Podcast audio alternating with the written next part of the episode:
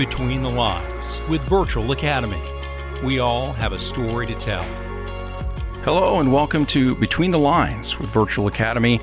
We are a podcast where we go beyond the badge to allow members of law enforcement, public safety, and first response a place to tell their stories and talk about the cases that have impacted their lives.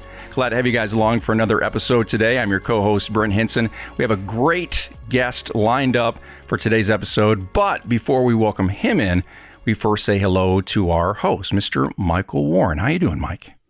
I'm doing great, man. How are things been for you? Doing well. I, have spent the morning watching a lot of videos with today's guest, a very knowledgeable guy, and I'm looking forward to uh, hearing you guys kind of dig in deep on some of the topics uh, that he's been talking about. Man, I, I, don't know about you, but the last few weeks uh, of our episodes have been just spot on. Very I, think much they've so. been moving, and and I, I expect today uh, to be no different. Uh, I will go ahead and say it. Uh, I'm going to let you introduce him, but th- this guy right here uh, is is one of my mentors. Uh, one of the guys that um, when I talk about him in classes, I, I often describe him as probably the smartest guy in law enforcement, and that is not an exaggeration. Uh, so, w- what can you tell us about our guest today? Uh, today's guest was a full time police officer for over 25 years, has over 30 years of law enforcement training experience, is the recipient of a Lifetime Achievement Award in recognition of his contribution and commitment to officer safety in Canada, and also the Queen's Diamond Jubilee Medal in recognition of his contributions to the law enforcement profession. Currently, he's the president and CEO of Winning Mind Training, based out of Calgary, Alberta, Canada, where he joins us from today. Please say hello and welcome, Mr. Brian Willis. How are you, sir? I'm very well, thanks. Brian, how about yourself? Very well. Thank you so much for taking time to join us today.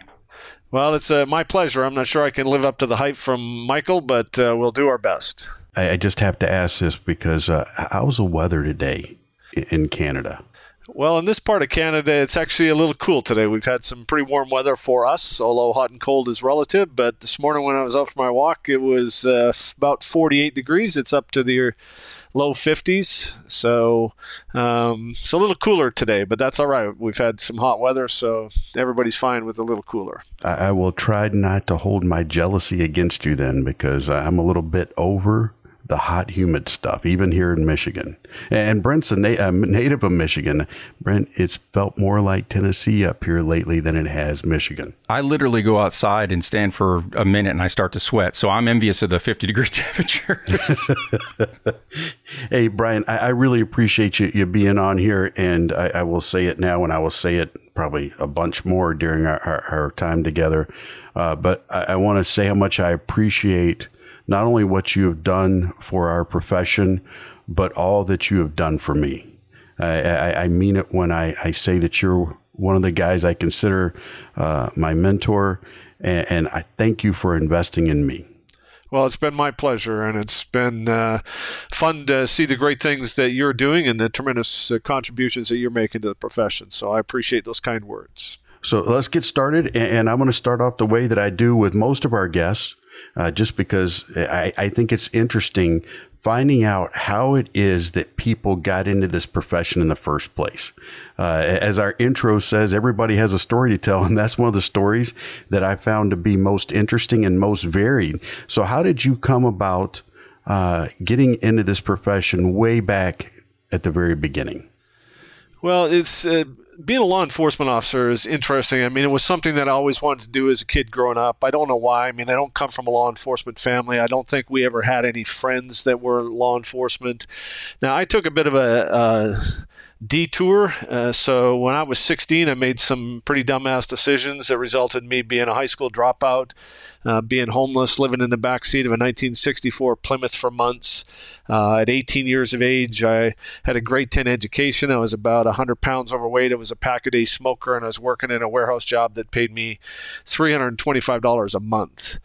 And I realized that there was a couple things that happened that made me realize if I I needed to make some significant changes in my life or nothing was going to change and I was never going to achieve that dream. So uh, I quit smoking, started working out, uh, went back, finished my high school.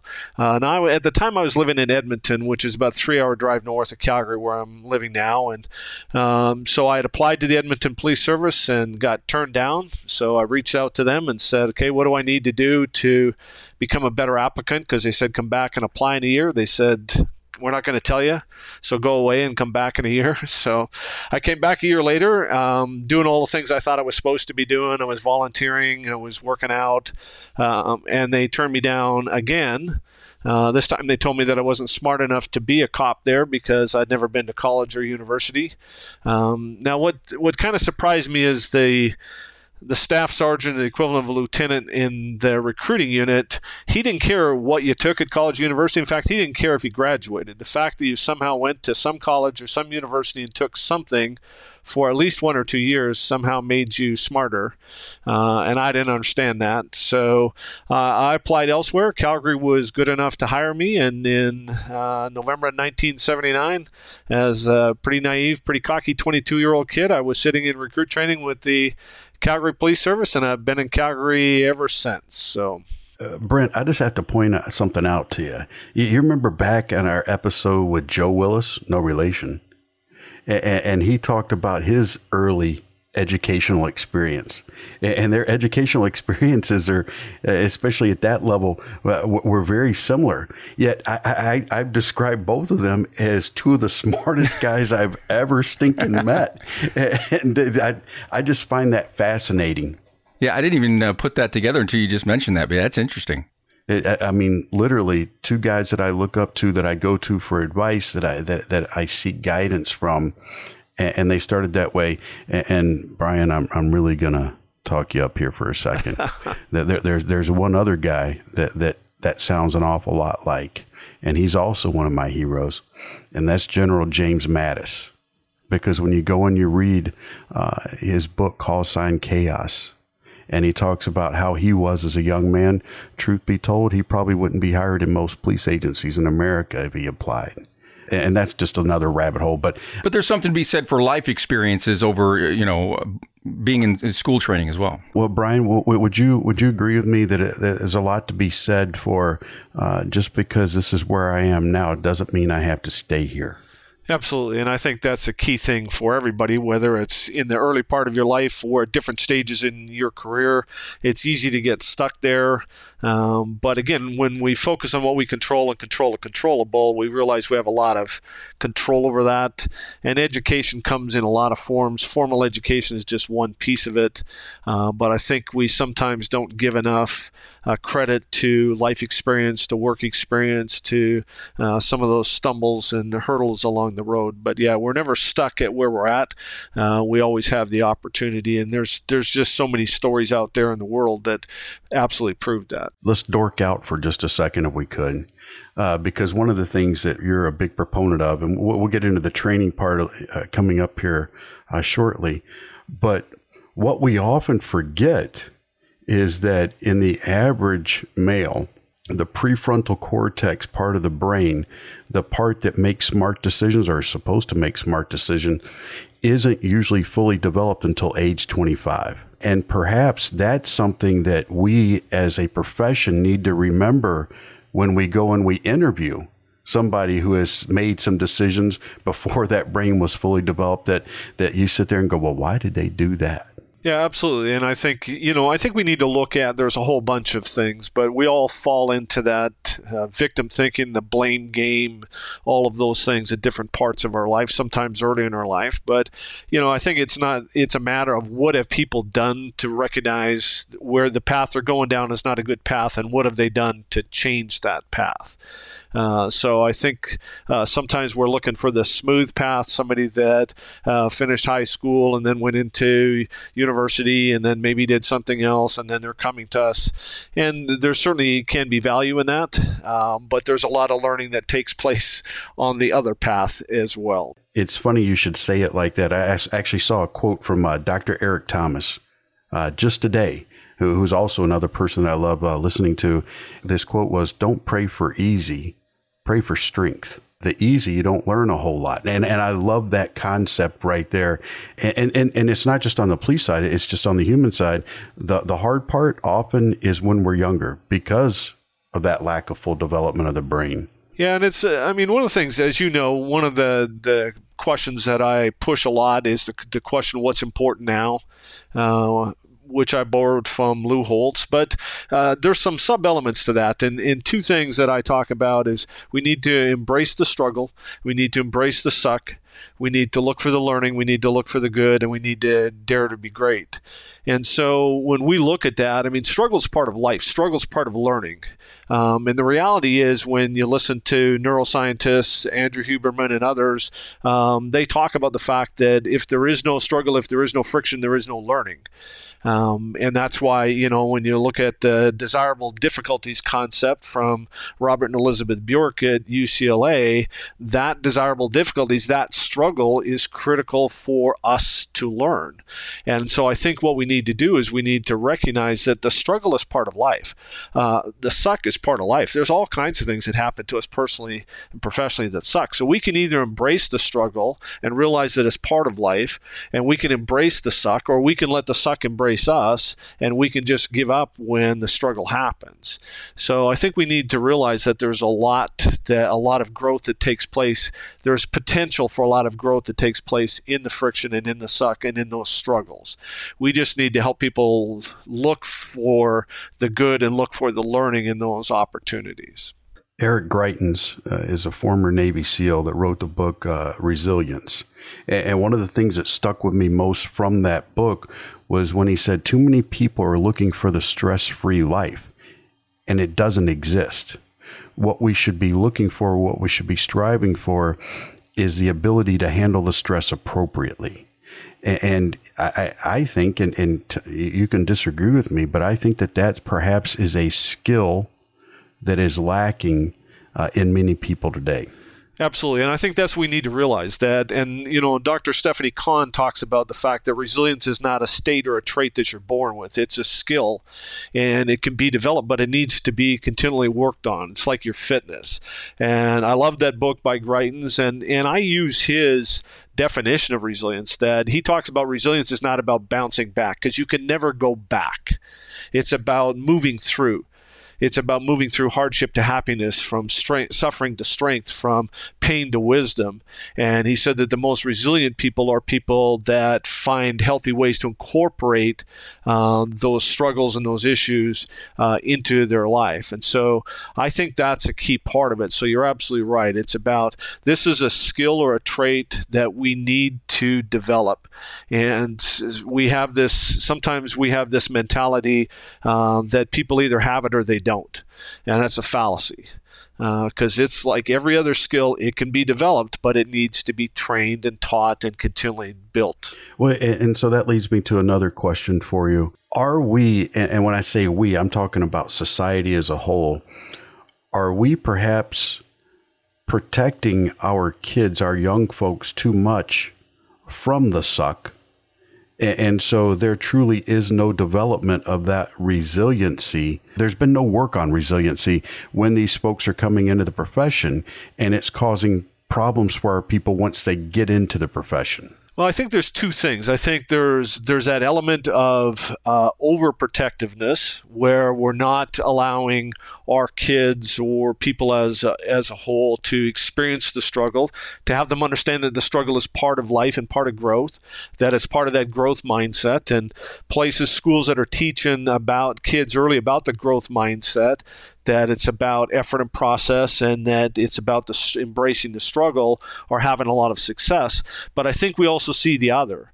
Um, you know, we see, I think one of the reasons that we've gone to this giving kids trophies for participating and medals for showing up uh, is because of all the uh, asshole parents that get that are involved in coaching youth sports that are on the other end of that spectrum where they think that uh, being some kind of uh, drill sergeant, not understanding the art and science of a drill sergeant, and punishing people and screaming and yelling at them to teach them toughness thinks that um, that's what it's about.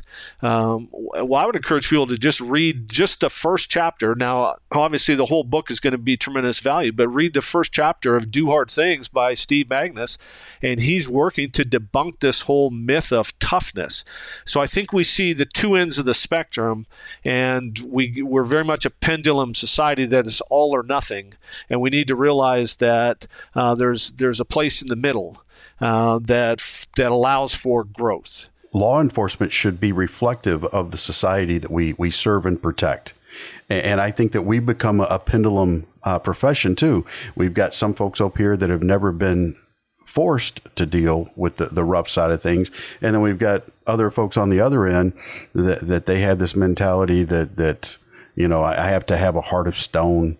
You know, I have to I have to be a, rock. And again, there has to be a place in the middle. And I agree with that. And I think that again, we have this this false uh, in some elements of law enforcement. We have this false belief about toughness, and we see people running these stress academies or boot camp academies uh, to trying to see who has what it takes, whatever the heck that is.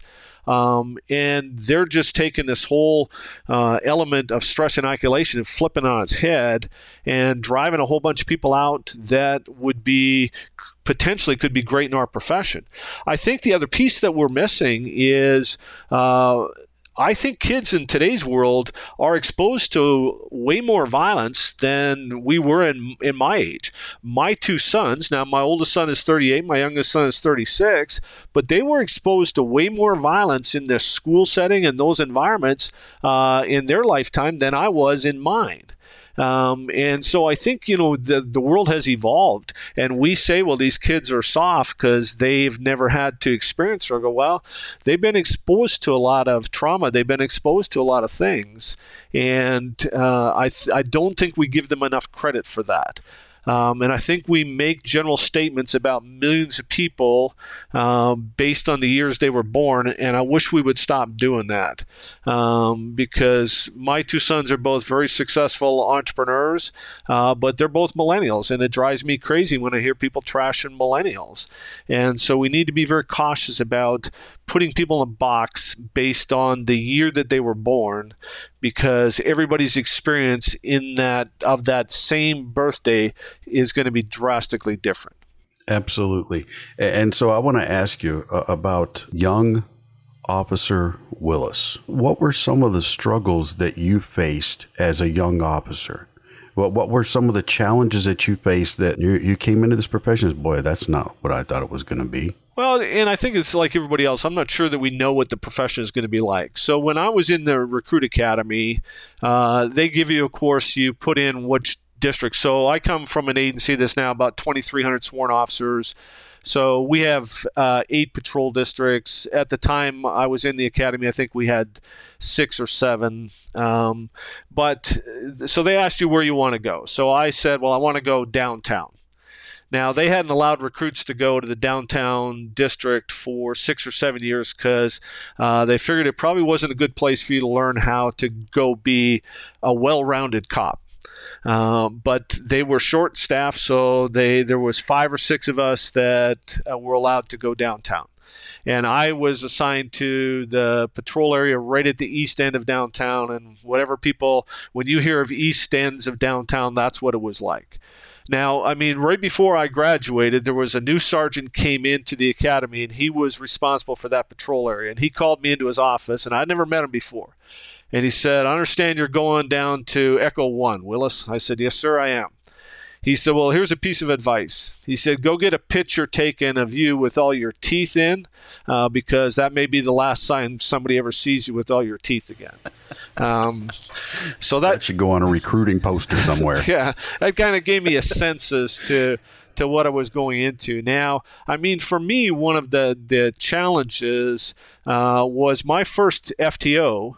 Um, hated recruits and he hated me because he had to give up his good partner to work with me.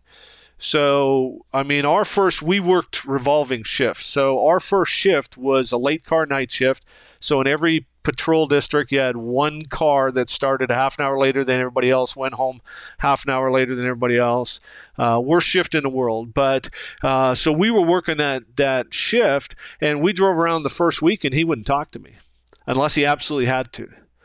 And then on week two, we're walking to beat, uh, 1800 start time, walking to beat in the East End, walking from bar to bar to bar. And these are like skid row bars. And, uh, you know, you go to these all night cafes where there's cockroaches crawling across the counters. And, um, and we'd go to some domestic with some hooker having a domestic with her pimp, uh, and we'd go up there, and he'd just stand there with his arms crossed and say, "Well, rookie, let's see how you freaking handle this." and then he'd just stand there and let me flounder. And then he'd tell everybody else at coffee what an idiot I was. Uh, so my, my saving grace with him, and he was he and I be, got to be good friends after a while. But my saving grace is uh, we had an intramural hockey league with our agency, and there was every t- district had uh, a hockey team. And I wasn't a great hockey player, but I played hockey, so I started playing hockey and he was a hockey player, so that elevated my status, and all of a sudden, Willis was okay. But uh, I guess the big challenge was just uh, getting used to figuring out how to deal with the wide variety of people. The commander of that district, before I started, he called me and he said, Look, here's the deal. He said, uh, We have some of the highest paid CEOs uh, in our country that work in some of these office towers in downtown Calgary. And he said, We have a lot of headquarters for big business here. And he said, uh, But as night time comes, the dynamics of downtowns change drastically, and you're going to encounter a lot of assholes after dark. And he said, You're going to encounter a wide range of people do not confuse the groups.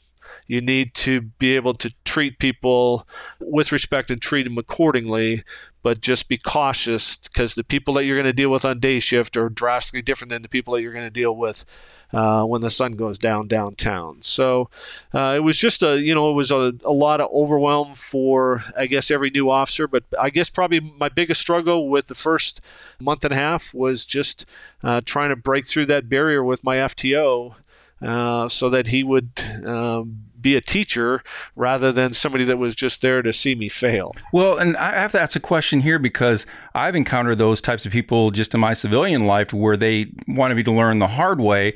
And I think I did learn from those experiences. I would have rather been a bit more uh, a softer approach, but you do learn something from that in some way, do you not? You do. I just I think that what we don't learn as much as we could uh, as effectively as we could. Effectively is the key word, I imagine. Yeah. So when you're not getting feedback, when you're not getting direction, when you're thrown in, it's going to sink or swim. You know, you're going to learn, but I'm not sure that that's the most effective way to learn. Uh, that's why I think that you know one of our challenges is we leave the T out of FTOs. We don't teach FTOs how to be teachers, how to be trainers. A lot of them, the T stands for tick box. And I think that's a critical piece is that the academy is a sterile environment. The role of the field training officer should be to coach, to teach, to mentor, to help this young officer, to help him or her figure out how to apply the learning from the academy in this now real world environment and how to do that effectively. But that sink or swim mentality, that's not an effective coaching strategy. You're going to learn, you just may not learn the right lessons and you may not learn them uh, as effectively as you can. And the danger that you might learn too is that, hey, once I'm in a position of authority and power, I can treat people the same way. Uh, for me, it was once I'm in a position of power and authority, I don't want to treat people this way because I don't like being treated this way. So I think we can learn, but we may learn the wrong lessons. Stay connected to the Between the Lines podcast by visiting our website at betweenthelineswithvirtualacademy.com. You can listen to all available episodes, get detailed information about guests, and find links to all of our social media accounts, including Facebook, Instagram, Twitter, and LinkedIn. You'll also find links to where you can hear episodes using popular podcast providers like Spotify, Apple Podcasts, and more. New episodes available every Tuesday morning at BetweenTheLinesWithVirtualAcademy.com.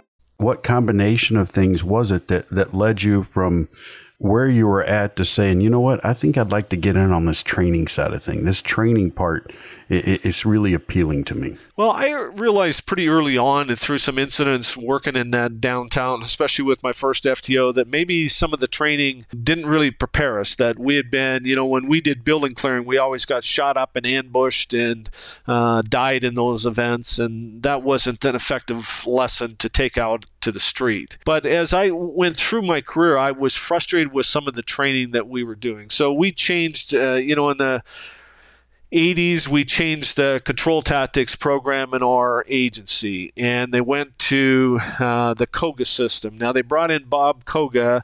Now they didn't even they wouldn't even bring in Bob Koga for his full program. His full instructor certification program was 320 hours. They brought him in for 160 hours. So they took a group of uh, people that were going to be the trainers, and they spent a solid month, all day, every day with Bob Koga. And they were super good at the Koga system.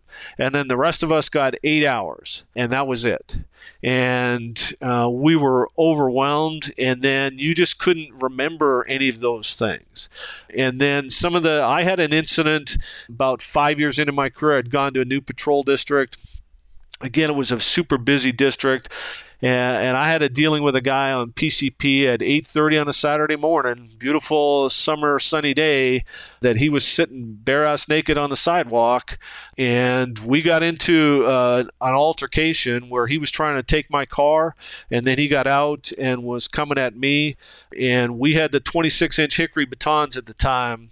I mean, I ended up hitting this guy probably 25 times as hard as I could hit him uh, with that baton, and and at that system we were using we were targeting joints. So uh, my third strike hit him on the side of the knee, and when I hit him on the side of the knee, I thought I broke my stick, my baton. You know that sound when you break a dry piece of wood? That's the sound it made. Oh yeah. That's the sound it made when I hit him and he just looked at me and this was i had hit him just above the elbow as hard as i could hit him with a two-handed swing and had speared that into him uh, in the center of his torso as, as hard as i could. And his only response to that is he looked at me after those three hits and said well that didn't hurt and then he said, okay, well, I'll get in the back seat. So he went and climbed in the back seat of the car and then tried to break the shotgun out of the rack. And um, so we were in this, this monumental fight. Um, but what they never told us is that, uh, you know what, these techniques might not work on the street to do what we're telling you they're going to do in training. So that might be helpful to know. Well, and you know what my opinion was, I had people say, well, you know, the stick stuff that they teach us doesn't work. Uh, and my philosophy was, you know what, it worked in that it kept him off of me. If he would have got his hands on me and if he would have gone for my handgun, he could have ripped that holster wide open because of the crappy holsters we were using at the time. So there was a series of events, and then we changed control tactic systems again. And uh, the people that were that were doing that, we were showing up. It was supposed to be eight hours of training, and we'd be out of there after four hours, and it was a waste of our time. And I was very frustrated by a bunch of that. And after, prior to getting promoted, I had had the good fortune of getting seconded into our tactical section. So we have a full time tactical team. We hosted the Winter Olympics in 1988. So they had to add two additional teams to be able to cover everything for the Olympics. So they seconded uh, 12 officers in, and I was one of those 12. We went through 600 hours of training, uh, consecutive training. Then we deployed during, it was some great training, and we deployed during the Olympics and a little bit afterwards. And then six out of the 12 of us got to stay, and six out of the 12 got sent back to the street. I was told that I was going to stay, and then the lieutenant lieutenant or the staff sergeant called me and said, You're out. You're going back to your patrol district. So that was fine. I went back. I got uh, ended up getting promoted a year later, and I started doing some training uh, on uh, containment and on building clearing uh, after I got promoted. And then in 1992 and 1993, we had officers murdered in line of duty in back-to-back years and our agency recognized that uh, we were not doing a very effective job of providing ongoing officer safety training for our patrol people, our operational people. So they formed a committee. The committee put together an 80 or a 40 hour officer safety course. And I got in on the ground level of that and started teaching. And the element that I took because nobody else wanted it was the mental preparation piece. And so I started teaching that. Now, prior to that, uh, after I'd come out of the tactical support section, I was a patrol sergeant, and then I ended up suffering a pretty significant knee injury that required reconstructive surgery. So I got moved into an administrative sergeant position because I was frustrated with some of the things we were doing in training, I wanted to build my portfolio, I guess, or whatever, to get into training. So I took a certificate in adult uh, education through the University of Calgary, completed that, got involved in the, this other in service training. Eventually, I was able to move into our training section. First, I was teaching some of the uh, leadership and some of the effective presentation stuff. Then I was able to take over the control tactics program through a lot of maneuvering and work, so we could make some significant changes there. And then there was a sergeant that left one of the units that was responsible for the officer safety and incident command training and driver training. And I was able to move into there, bring the control tactics with us and then I was just really fortunate to be have a group of people that I got to work with every day that loved coming to work, that loved teaching, loved training, and loved learning, uh, and were willing to challenge each other and say, "What can we do better?" So it was kind of a roundabout journey through a lot of different things, but I got into training for the same reason I used to coach my kids' sports because I wanted to have an impact or an influence on how it was delivered because I wasn't happy about what I was seeing. And so that's how I got in. And then it just became, for me, that became my true passion in the profession. Well, Brent, when, we listen to that story that he just told right there, uh, it takes me back to an episode a couple weeks ago where we talked to uh, Justin Witt, sergeant from Louisville Metro, and he talked about his experiences with FTO. And, and he talked about how uh, after he got off FTO, there was a significant event and they knew they hadn't prepared him properly. So they had to say, be careful. Right. Because they, and and it's the exact same thing that you were talking about with the with your first FTO and then also with the baton. You know, it, they hadn't prepared me for this right here, and that that concerns me because you're talking the '80s. And Justin was talking about the 2000s. And it's concerning to me that we have identified these problems in our profession. And there are people trying to, to address them. You're, you're one of those people. But as an industry, as a whole, we still seem to be doing things the way we've always done them and expecting different results. And not only are we expecting different results, but we're we're blaming the officers uh, when they're failing to live up to some unrealistic expectations. And I agree with you is that, and I think there's a, a multitude of reasons, but I think part of it is we uh, a lot of trainers don't know what they don't know. Uh, they're not like yourself. They're not going out. They're not going to conferences. They're not reading. They're not listening to podcasts. They're not trying to figure out what is it that I don't know, and then diving into that, and then figuring out how do I apply this, and what do we do to improve what it is that we're doing. But we still keep doing these things. This blocked and siloed training running these stress academies, uh, doing all these things, doing this one off training where we do block training from an in service perspective.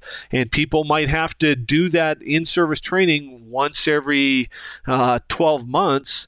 But if it's once a year that I have to do that training, then theoretically I can go 24 months between trainings because I can do it at the start of this year and the end of next year, and it's 24 months between training. And we have this belief that uh, somehow, because I did this training a year ago, or two years ago, or five years ago, that I'm proficient at it. We have this knee jerk reaction where we put everybody through this tick the box training, and then we inappropriately come out and say everybody has been trained in fill in the blank when what we should be saying is everybody has attended training in. There's a big difference between having attended training and being trained in. We have this expectation of military special operations performance from our people. Uh, when we're not even doing a good job with basic training. And what we're missing the boat is we've glamorized, and I, and I have huge, huge respect for people in the military and especially people in the special operations community but you know, when I talked to a guy who spent 28 years in the SEAL teams, uh, what what Tony explained to me is he said, you know what, BUD/S training, which everybody associates with the SEALs, is the first 24 or 26 weeks of a two and a half year process. So before going to BUD/S, you've been through basic training or four years at Annapolis in some cases. And then you go through two and a half years of training before you deploy with a specific team. And then what he said is he said, you know what, we do six to nine months deployments, and then we come back for 18 month training iteration. And then we do a six to nine month deployment, and we come back for an 18 month training iteration. Uh, if you look at professional athletes, they practice 90 or 95% of the time and perform 2% of the time or 5% of the time.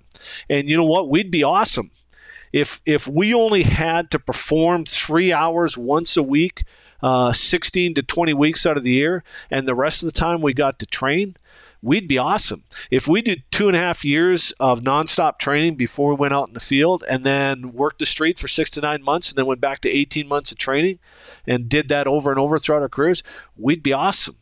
But we can't expect that level of performance with the level of training that we're giving people. So we need to think differently about how we're doing this. I love what you said there. And Brent, uh, he has um, scolded me on occasion for because I have the bad habit of saying, you know what we need to do? We need to think outside the box. And it's like, Brian's like, Mike, listen, man, we work in a boxed world. what we need to do is be creative in the box. And the reason why, as a profession, we're not a lot of times is, is number one, uh, we have well intentioned instructors that simply don't know that there's a better way of doing it. And number two, we also have instructors that aren't willing to do it because it requires more work. It's harder for the instructor to train appropriately. And, and I think if we, if we really want to be considered a profession and, and be considered professionals, then we have to act like professionals as instructors. Absolutely. And we need to change that that are the way that we think about this. From you know we tend to preload training. You know we want people to have uh, a degree or something before we get hired and and i'm not a fan of that philosophy. Uh, but then we do the basic training. According to the research by force science there's two-thirds of recruits graduating from academies in the us today that do not go to formal fto programs uh, so there's a lot of people that are not going to formal fto programs the fto training varies drastically fto selection varies drastically. But then we have this model where we do training once a year. Uh, so what we need to think about is every day being a training day and uh, grow the tribe of trainers. Teach our frontline supervisors how to do 10 minute roll call training around decision training. And that's part of what we need to teach. We need to understand that decision making is a skill, critical thinking is a skill, problem solving is a skill. And like resilience, we need to teach those skills early and train them throughout people's careers. But what are we doing? doing every day just a little bit, just a little bit, just a little bit. And that becomes the key, right? If we could train 10 minutes a day, four days a week, 48 weeks out of the year, that's 32 hours of additional training a year. Now, here's the real benefit to that 10 minutes. So, you're the patrol sergeant, you spend 10 minutes with your squad at the starter shift doing a decision training exercise, talking about if this happened, what could we do? And could is a better word than would because could opens it up to a whole world of possibilities. And we talk about it for 10 minutes, but we don't close the loop. And then after 10 minutes, we say, okay, so let's get out and let's get to work and we'll carry on this conversation tomorrow. Now, what your people are going to do when they go out in the street is they're going to think about it, they're going to talk about it, they're going to talk about it over coffee, and they're going to get an additional 60 to 120 minutes of learning through they're going to go look policy up. They're going to go look up legal issues. They're going to do research and they're going to talk about this. And then we'll do the same thing the next day and the next day and the next day. And now they're fluent on what the policy is and what the procedures are. And now they know how to make decisions in new and novel situations. Because they deal with novelty at every single call. The calls are coded the same. It might even be the same address but every call is different and they're dealing with new and novel situations all the time. And we're trying to give them canned answers to a single thing. But when they show up and this is different from what we did in training, and they don't know how to respond, then we blame them. And instead, we need to look in the mirror and ask ourselves, what piece of this do we own? Absolutely. And I have to give a shout out here uh, to our sponsor, Virtual Academy. Uh, because one of the most attractive parts of that platform to me is that ability to have that every day is a training day, to have it systematically done at an agency level eh, I mean, because not only is it training that's done on a daily basis, but it can also prep my people for when we do have that face to face time. And then afterwards, it can be used to reinforce what was taught during that face to face time. Make it stick. I, I, know you're a big fan uh, of that book right there. Uh, I think that's something that should be read by every single trainer, but not only every single trainer, but every single administrator because they're the ones that have to give approval for these things. And, and if I, I got to give one more shout out here, uh, the director of public safety, Chief John Robinson in Alpharetta, Georgia, a very forward thinking, very smart guy. And he has pledged that his people are going to train 20% of the time. And he goes, Listen, I recognize that this is a journey we have to get to. It's not something I can just flip a switch and get there. But he is committed to his people training 20% of the time because as you said brian well, we, we can't provide entry level training and expect seal team results it just isn't going to happen Absolutely. And as you say, I mean, Virtual Academy has been a leader in this field for a long time and done some tremendous work. And when we can tap into a resource like that, but then tap into the wealth of talent that we have in our agency. Uh, and like I say, not just our frontline supervisors, but you know, let's go to our investigators and let's have our investigators make a 10 minute video on here's some things to consider as a first uh, responder, first officer out at the scene of a robbery, first officer out at the scene of a sexual assault, first officer out at the scene of uh, a homicide, uh, first officer out at the scene of a, an armed robbery. We can make a series of those. Then we have somebody do a series on uh, key elements from report writing for different types of events. And then we tap into our uh, crisis intervention people, and they make a series of 10 minute videos on here's some communication strategies for dealing with people in highly emotionally charged situations. And then we uh, look at our people that are former Division One athletes or professional athletes, and we talk to them and do a series of videos with them about here's some mental preparation strategies I used as an athlete, and here's how I use this now as a law enforcement officer.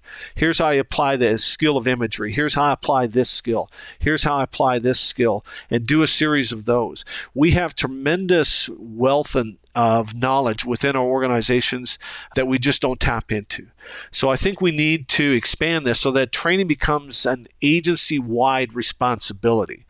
And ideally, we have a great leader like John. Uh, and, uh, you know, the, the, the good thing with the great thing with John uh, and people like Frank Trammer in uh, Stockbridge, Georgia, is that they are also trainers. So John Robinson is is out actively training but John is also uh, when he's at a presentation. So uh, I saw him last week. Uh, he attended the first part of my presentation at the Georgia Association of Chiefs of Police.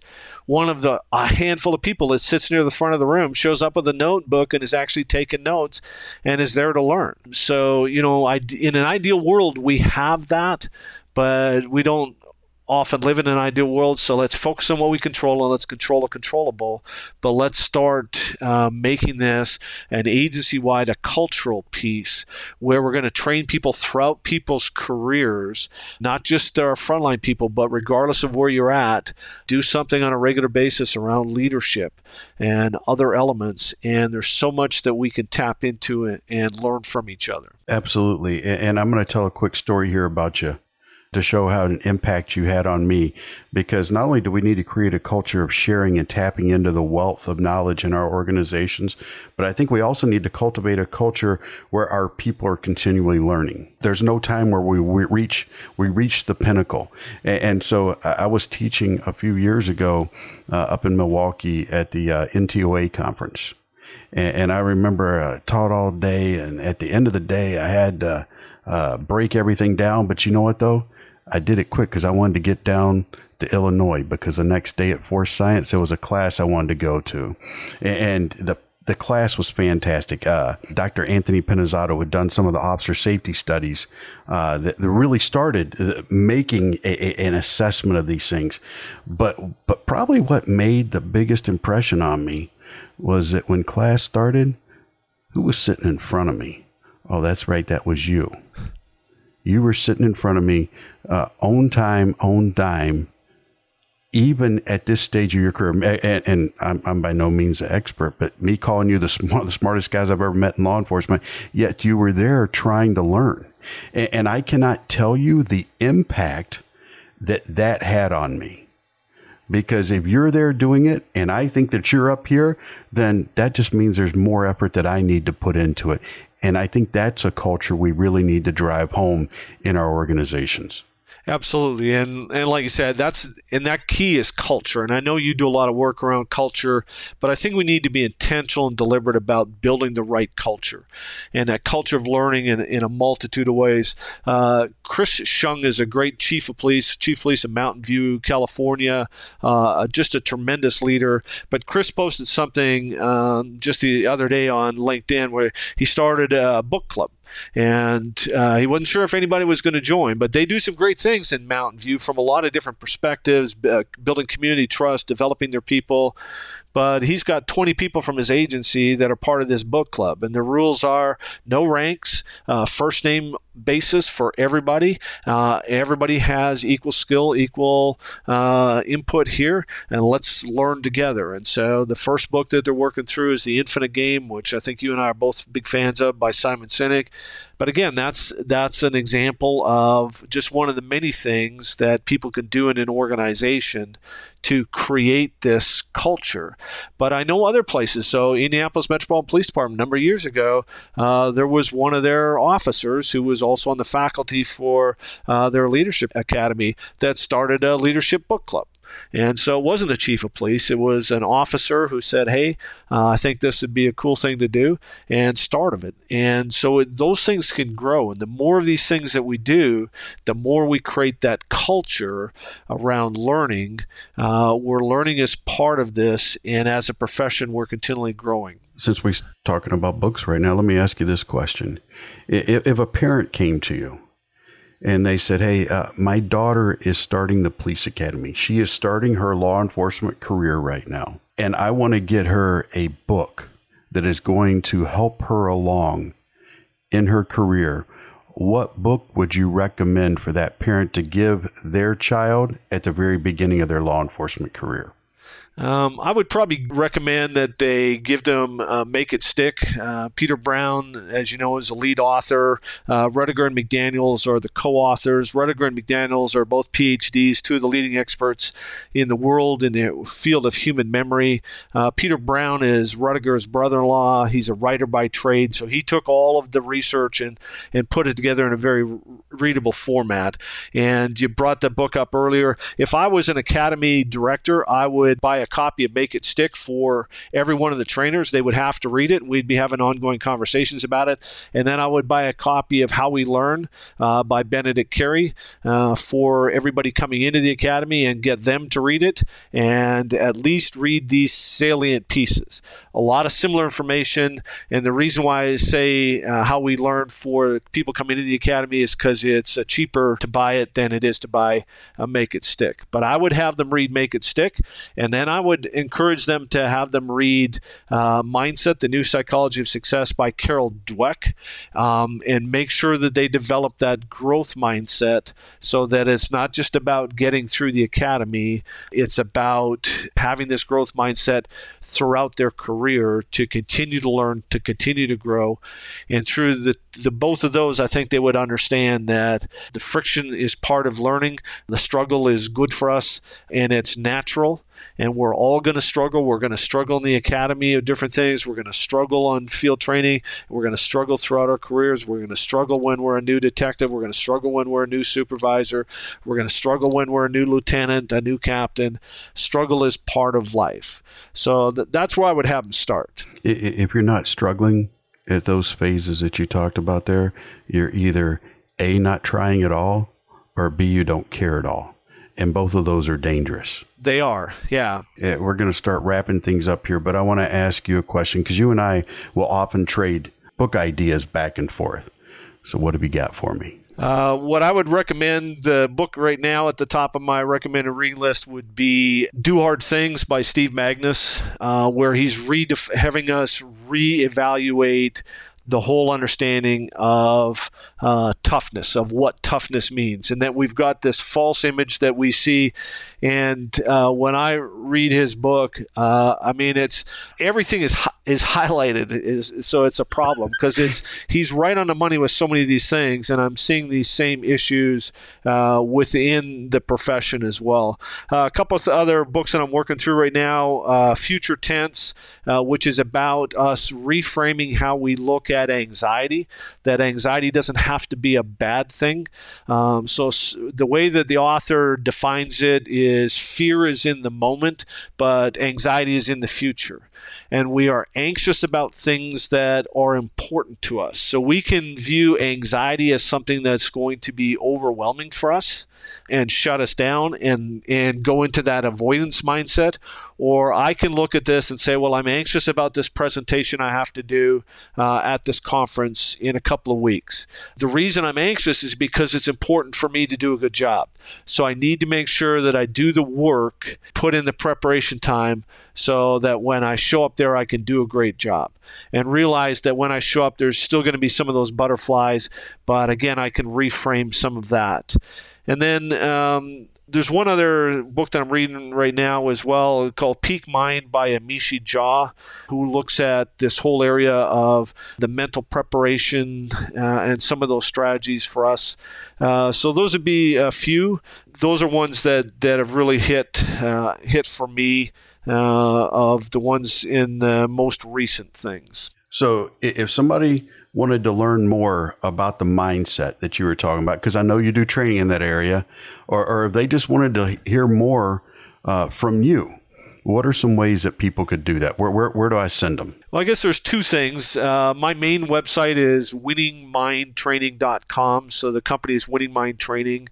There's content in there. There's some links to a couple of videos, one from a TEDx talk, one from a WinX talk, and one from a, a presentation I did at a, at a leadership conference. There's a weekly blog that's focused on training to try and get us to think differently about training. And then the other uh, thing, if people are willing to, to invest, is I have a membership site called the Excellence in Training Academy. So if they go to excellenceintrainingacademy.com excellenceintrainingacademy.com. It's a membership site, so there's you need to pay, but we pay more attention to what we pay for. As things that we sign up for for free, we tend to sign up and then never dive into it. And there's new content added every week where currently there's 362 hour-long interviews with researchers, authors, uh, people like Peter Brown, the lead author of Make It Stick, uh, researchers into all different fields, trainers, experienced officers, uh, psychologists. There's also 23 webinars on there that they can access. Uh, so there's there's over 400 hours of, of content in there, and the investment for an individual works out. If you get an individual membership, is about a dollar a day, but if you sign up for a training uh, unit membership, you can share the sign-in information with the trainers in your academy or your agency as a whole. And then I know some agencies that use some of those webinars and some of the interviews as part of the onboarding process for new instructors, uh, but there's a, a lot of information there. So those would be the two, I guess, that I would recommend. Very good. Well, I want to say thank you again for your investment in this profession, your investment in me. Uh, we didn't get a chance to talk about it a lot, but the whole win What's important now, uh, in my opinion, is an industry changing concept. I know that uh, Below 100 has adopted it and it's a bunch of different training programs. Uh, fantastic stuff. But thank you for what you've done. Thank you for your service. Thank you for your continued service.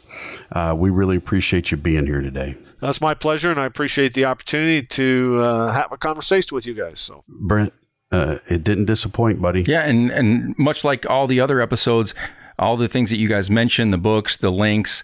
We'll put all that in the show notes. So if uh, folks are listening, they're curious, they want to find out more, we'll have all the information about uh, Brian right there on our show page. You guys can find that at uh, Between the Lines with virtualacademy.com. And if you have a story you'd like to share, you can contact us. There's an email address that you can uh, fill out and get all your information to us. Again, it's at Between the Lines with virtualacademy.com. We, we thank you so much for uh, taking time to, to talk with us today, Brian. It was uh, great to have you on. It's truly my pleasure. I appreciate the opportunity.